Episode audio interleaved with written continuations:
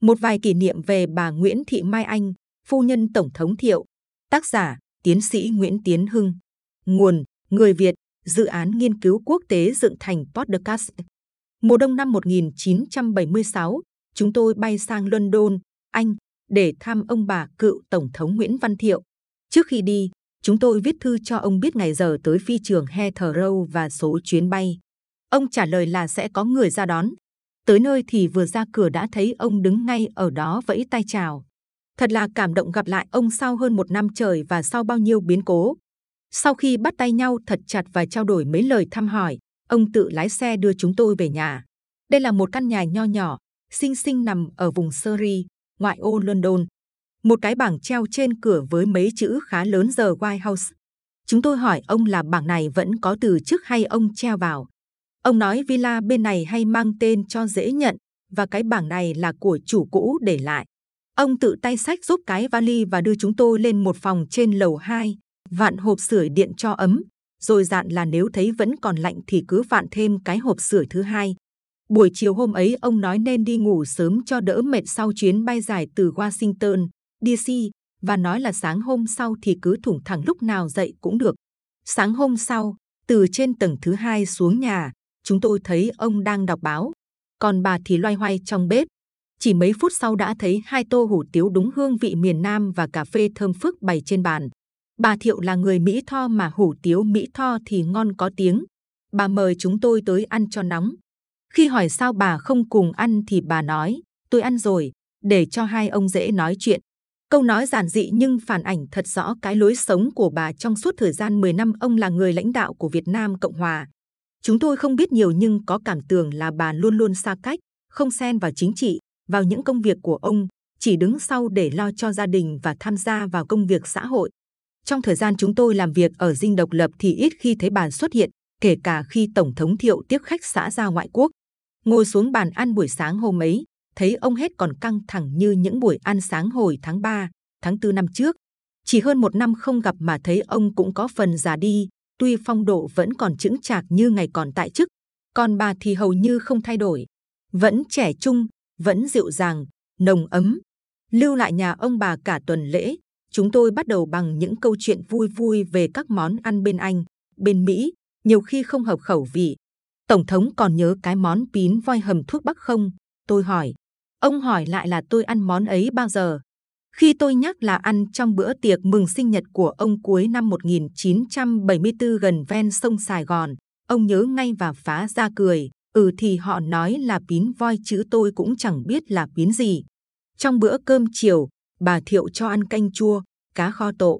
Năm 1976 thì ở London cũng chưa có chợ búa Việt Nam, nên bà phải cố gắng thì mới có được gia vị để nấu ăn. Hình như là phải nhờ người từ bên Pháp gửi sang. Bà nói ông thích ăn canh chua nấu với lá me non như mẹ ông thường nấu ở Phan Giang, nhưng làm sao tôi tìm được lá me non ở bên Anh? Để làm cho ông vui, tôi gợi ý nói đến một đề tài mà ông rất ưa thích, hải sản, làng trài và ngư nghiệp ở Việt Nam. Ông kể lại những kỷ niệm đi câu cá ở sông Sài Gòn và đôi khi câu được cả cá thu ở ngoài Côn Sơn. Bệnh viện vì dân. Còn bà thì hay nói đến bệnh viện vì dân.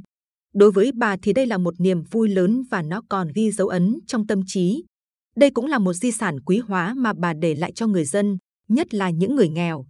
Chúng tôi đã có gì tới thăm nhà thương này và thấy nó được xây cất theo tiêu chuẩn quốc tế, được trang bị rất hiện đại, với 400 giường bệnh. Người khám bệnh và chữa bệnh luôn được miễn phí. Các bác sĩ, y sĩ, y tá được chọn lọc cẩn thận. Ngoài ra, lại còn những sinh viên y, dược, sung phong làm việc từ thiện.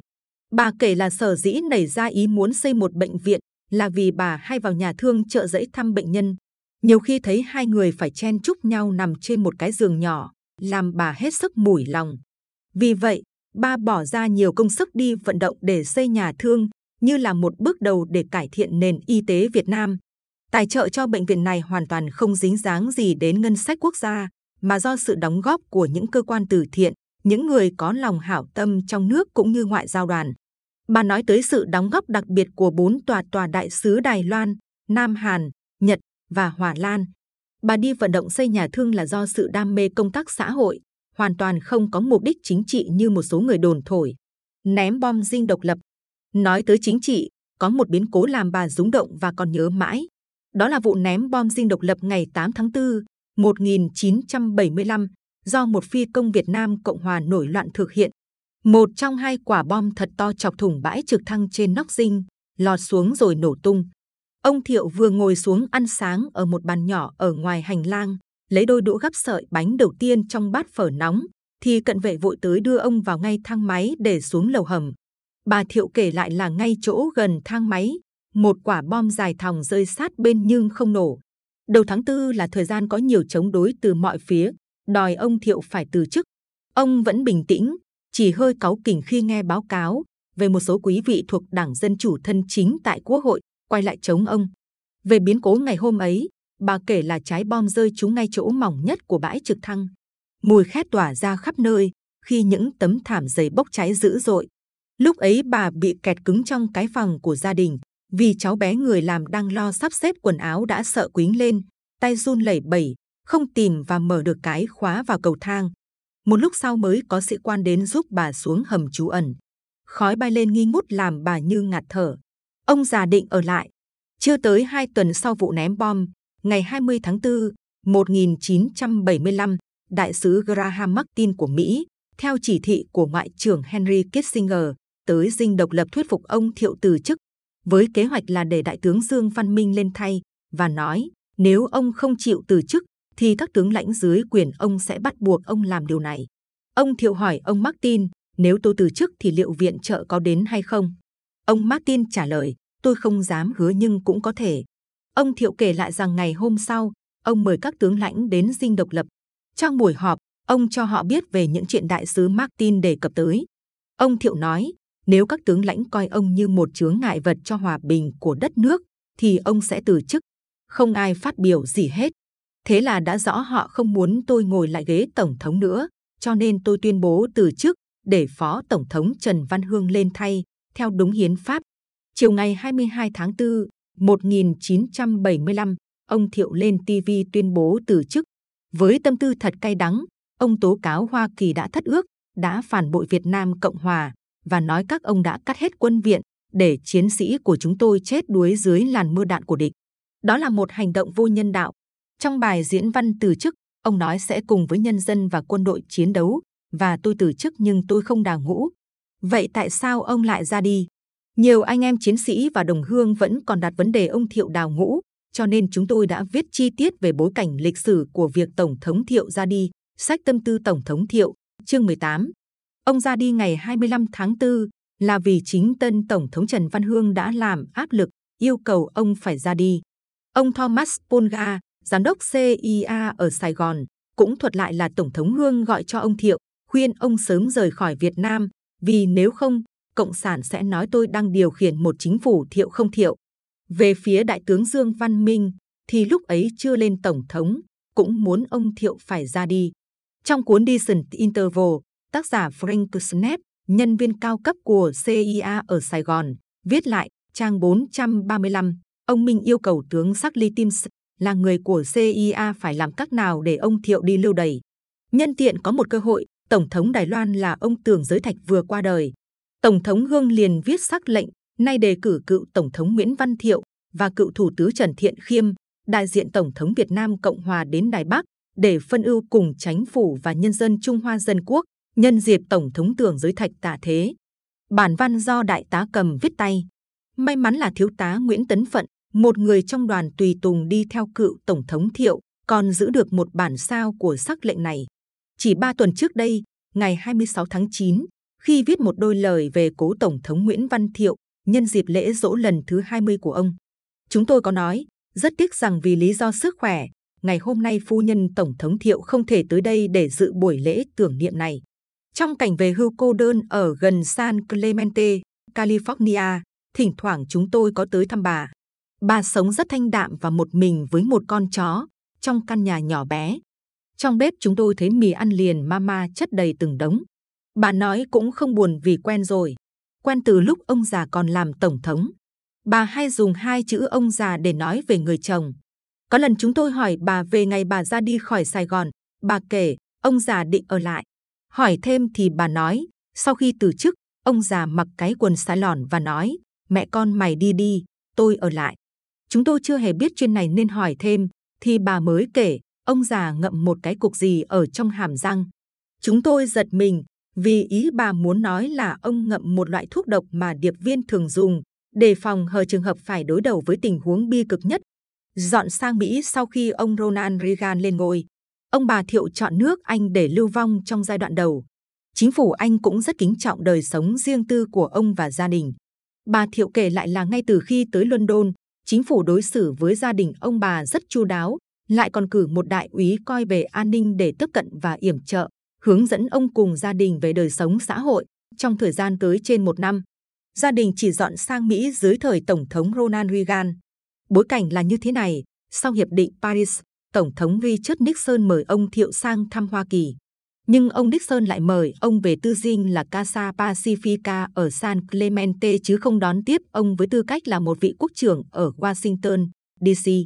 Tiệc khoản đãi ông Thiệu ở Casa Pacifica chỉ vòn vẹn có 12 người, kể cả chủ lẫn khách. Lý do đưa ra là không đủ chỗ ngồi. Điều yên ủi đối với ông Thiệu là thái độ và tình cảm của Thống đốc Ronald Reagan lúc đó. Trước đó, ông Thiệu đã đón tiếp ông Reagan nồng hậu khi ông thăm viếng Sài Gòn. Nhân dịp này, ông có tặng ông Reagan một cặp ngà voi và nói đùa với ông, một ngày nào đó, ngài sẽ lên voi. Năm 1976, ông Reagan ra vận động làm ứng cử viên của Đảng Cộng Hòa để tranh trước Tổng thống, nhưng ông không được đảng chọn và thua ông Gerald Ford dù rất ít phiếu. Vì uy tín của Đảng Cộng Hòa xuống quá thấp trong thời Nixon và thời Ford, cho nên ông Jimmy Carter trúng cử. Dưới triều đại Carter, uy tín của Hoa Kỳ lại tiếp tục suy giảm hơn nữa, phần lớn vì thù địch đã coi thường nước Mỹ sau khi tháo chạy khỏi Việt Nam. Sau cùng thì ông Reagan thắng trong cuộc bầu cử tháng 11, 1980. Ngày 20 tháng Giêng, 1981, ông Reagan lên ngồi chắc trên lưng voi và lời tiên đoán của ông Thiệu đã đúng. Ra đi sau biến cố ngày 11 tháng 9. Ở Boston khi chớm thu thì cũng đã bắt đầu lạnh. Nhân dịp kỷ niệm 50 năm ông bà Thiệu thành hôn, cháu Nguyễn Quang Lộc mời bố mẹ sang du lịch bên Hawaii. Vừa tới nơi vài hôm là biến cố ngày 11 tháng 9 xảy ra. Bà Thiệu kể lại là ông rất lo ra khi thấy chiếc máy bay cất cánh ngay từ phi trường ở Boston là nơi ông đang cư ngụ, rồi đâm vào trung tâm thương mại quốc tế tại New York và một chiếc khác lại nhào vào ngố rác đài. Xúc động này ảnh hưởng nhiều tới sức khỏe của ông. Trong mấy năm ông bị bệnh tim, bà Thiệu phải lái xe chở ông vào nhà thương Tiếc rằng không còn bệnh viện vì dân để chị săn sóc cho ông già, bà tâm sự. Bây giờ tuổi đã cao, bà phải lái xe ban đêm một mình trên xứ người, đi vòng vèo khá lâu mới tới bệnh viện. Bà kể có hôm mãi tới một giờ sáng mới về tới nhà. Lúc về lại phải đi tìm xe ở dưới cái hầm nhà thương tối tù mù, nên bà còn sợ ma, có lúc phải đi giật lùi. Thôi thì cũng còn tôi để lái xe cho ông Tổng thống. Bà nói cho ông vui hôm sau trở lại nhà thương thăm ông. Cảm ơn bà, Ông Thiệu nhoẻn nụ cười đáp lại. Sau vụ 11 tháng 9, ông rất muốn rời Hawaii để trở về Boston ngay, nhưng tất cả các máy bay đều án binh bất động, cả tuần sau mới về được. Về tới nhà thì bệnh ông thêm nặng. Thứ năm, ngày 27 tháng 9, 2001, ông bị té xỉu, rồi hôn mê. Tại trung tâm y tế Beth Extra and Connect, ông đi vào giấc ngủ ngàn thu chiều thứ Bảy, 29 tháng 9, 2001. Tổng thống Thiệu ra đi chưa tới 3 tuần sau biến cố 11 tháng 9. Trong một bài bình luận thật dài đăng trên mạng với tựa đề Nguyễn Văn Thiệu và cuộc khủng bố 11 tháng 9, tác giả David Bennett bình luận cái chết của ông Thiệu trong tháng 9 vừa qua, nêu lên một câu hỏi liệu Hoa Kỳ có quyết tâm để chiến thắng cuộc chiến chống khủng bố này tại Afghanistan hay không và liệu Hoa Kỳ có nhất định giúp xây dựng lâu dài một quốc gia Afghanistan hay không. Lúc ấy thì ở thế giới bên kia, ông Martino Nguyễn Văn Thiệu đã có câu trả lời. Sau khi ông mất, trong cảnh cô đơn giá lạnh ở Boston vào mùa đông, chúng tôi cùng người bạn là tiến sĩ Tạ Văn Tài ở Đại học Harvard đến thăm bà. Bà sống đạm bạc, vẫn giữ nguyên bộ san lông cũ kỹ nay đã sờn. Trên một cái bục cao bà để hình ông và một chai rượu sâm banh. Hỏi về chai rượu thì bà kể là cứ mỗi năm khi đến ngày kỷ niệm thành hôn của hai vợ chồng, ông mua một chai sâm banh, tự tay mở ra và mời bà uống với ông một ly, dù bà không biết uống rượu. Như vậy là bà muốn cùng ông giữ lại suốt đời cái kỷ niệm không bao giờ nhạt nhòa. Bà nói là người ta dèm pha là ông già với bà này cô kia, nhưng bà cũng chẳng để ý vì tía đi rồi tía lại về. Nghe vậy, anh bạn tài phá ra cười, còn tôi thì lúc ấy cũng không hiểu tía là gì, nên không cười. Thì ra con người bình dị, hiền hậu vùng đồng bằng cửu long còn khoan dung cả với người chồng. Có lần ông Thiệu hỏi người Mỹ nghĩ thế nào về ông, chúng tôi nói về một hai khía cạnh, khen có, chê có, rồi thêm, tôi nghe một tướng Mỹ nói là Tổng thống nhu nhược. Ông Thiệu hỏi tại sao? Tôi trả lời là ông ấy nói, Tổng thống không cương quyết đủ để ra lệnh tử hình khi cần thiết để làm gương. Ông nhìn tôi giây lát rồi chậm rãi nói, suốt đời, tôi đã tránh không có cái nợ máu. Xét ra thì trong suốt thời gian 10 năm ông lãnh đạo, thực sự đã không có tội nhân nào phải ra pháp trường. Trên bàn thờ nhà bà Thiệu ở Newton, Massachusetts, vẫn còn treo một cái bảng với phương châm do chính ông viết, rồi cho người thêu chữ thật to đức lưu quang, nghĩa là ánh sáng của đạo đức tồn tại mãi. Bà luôn chỉ vào đó mà dạy con cái phải ăn ở cho có đức. Nếu chúng ta tin rằng mọi việc trên cõi đời này đều do trời an bài xếp đặt, thì trời cũng phù hộ ông Thiệu trải qua nhiều nguy hiểm, trong gần 10 chèo lái con thuyền miền Nam Việt Nam qua bao nhiêu sóng gió. Theo như những chuyện ông kể lại, thì đếm ra cũng có tới 6 lần ông bị đe dọa, làm ông cảnh giác về đảo chính. Như vậy thì trời cũng đã giúp cho bà Thiệu không phải trở thành quả phụ của một tổng thống khi còn đương nhiệm. Ngày 15 tháng 10 năm 2021, bà đã theo ông về thế giới bên kia. Ở đó thì cô bảy Mỹ Tho Nguyễn Thị Mai Anh sẽ mãi mãi được gần cậu tám Phan Giang, Nguyễn Văn Thiệu.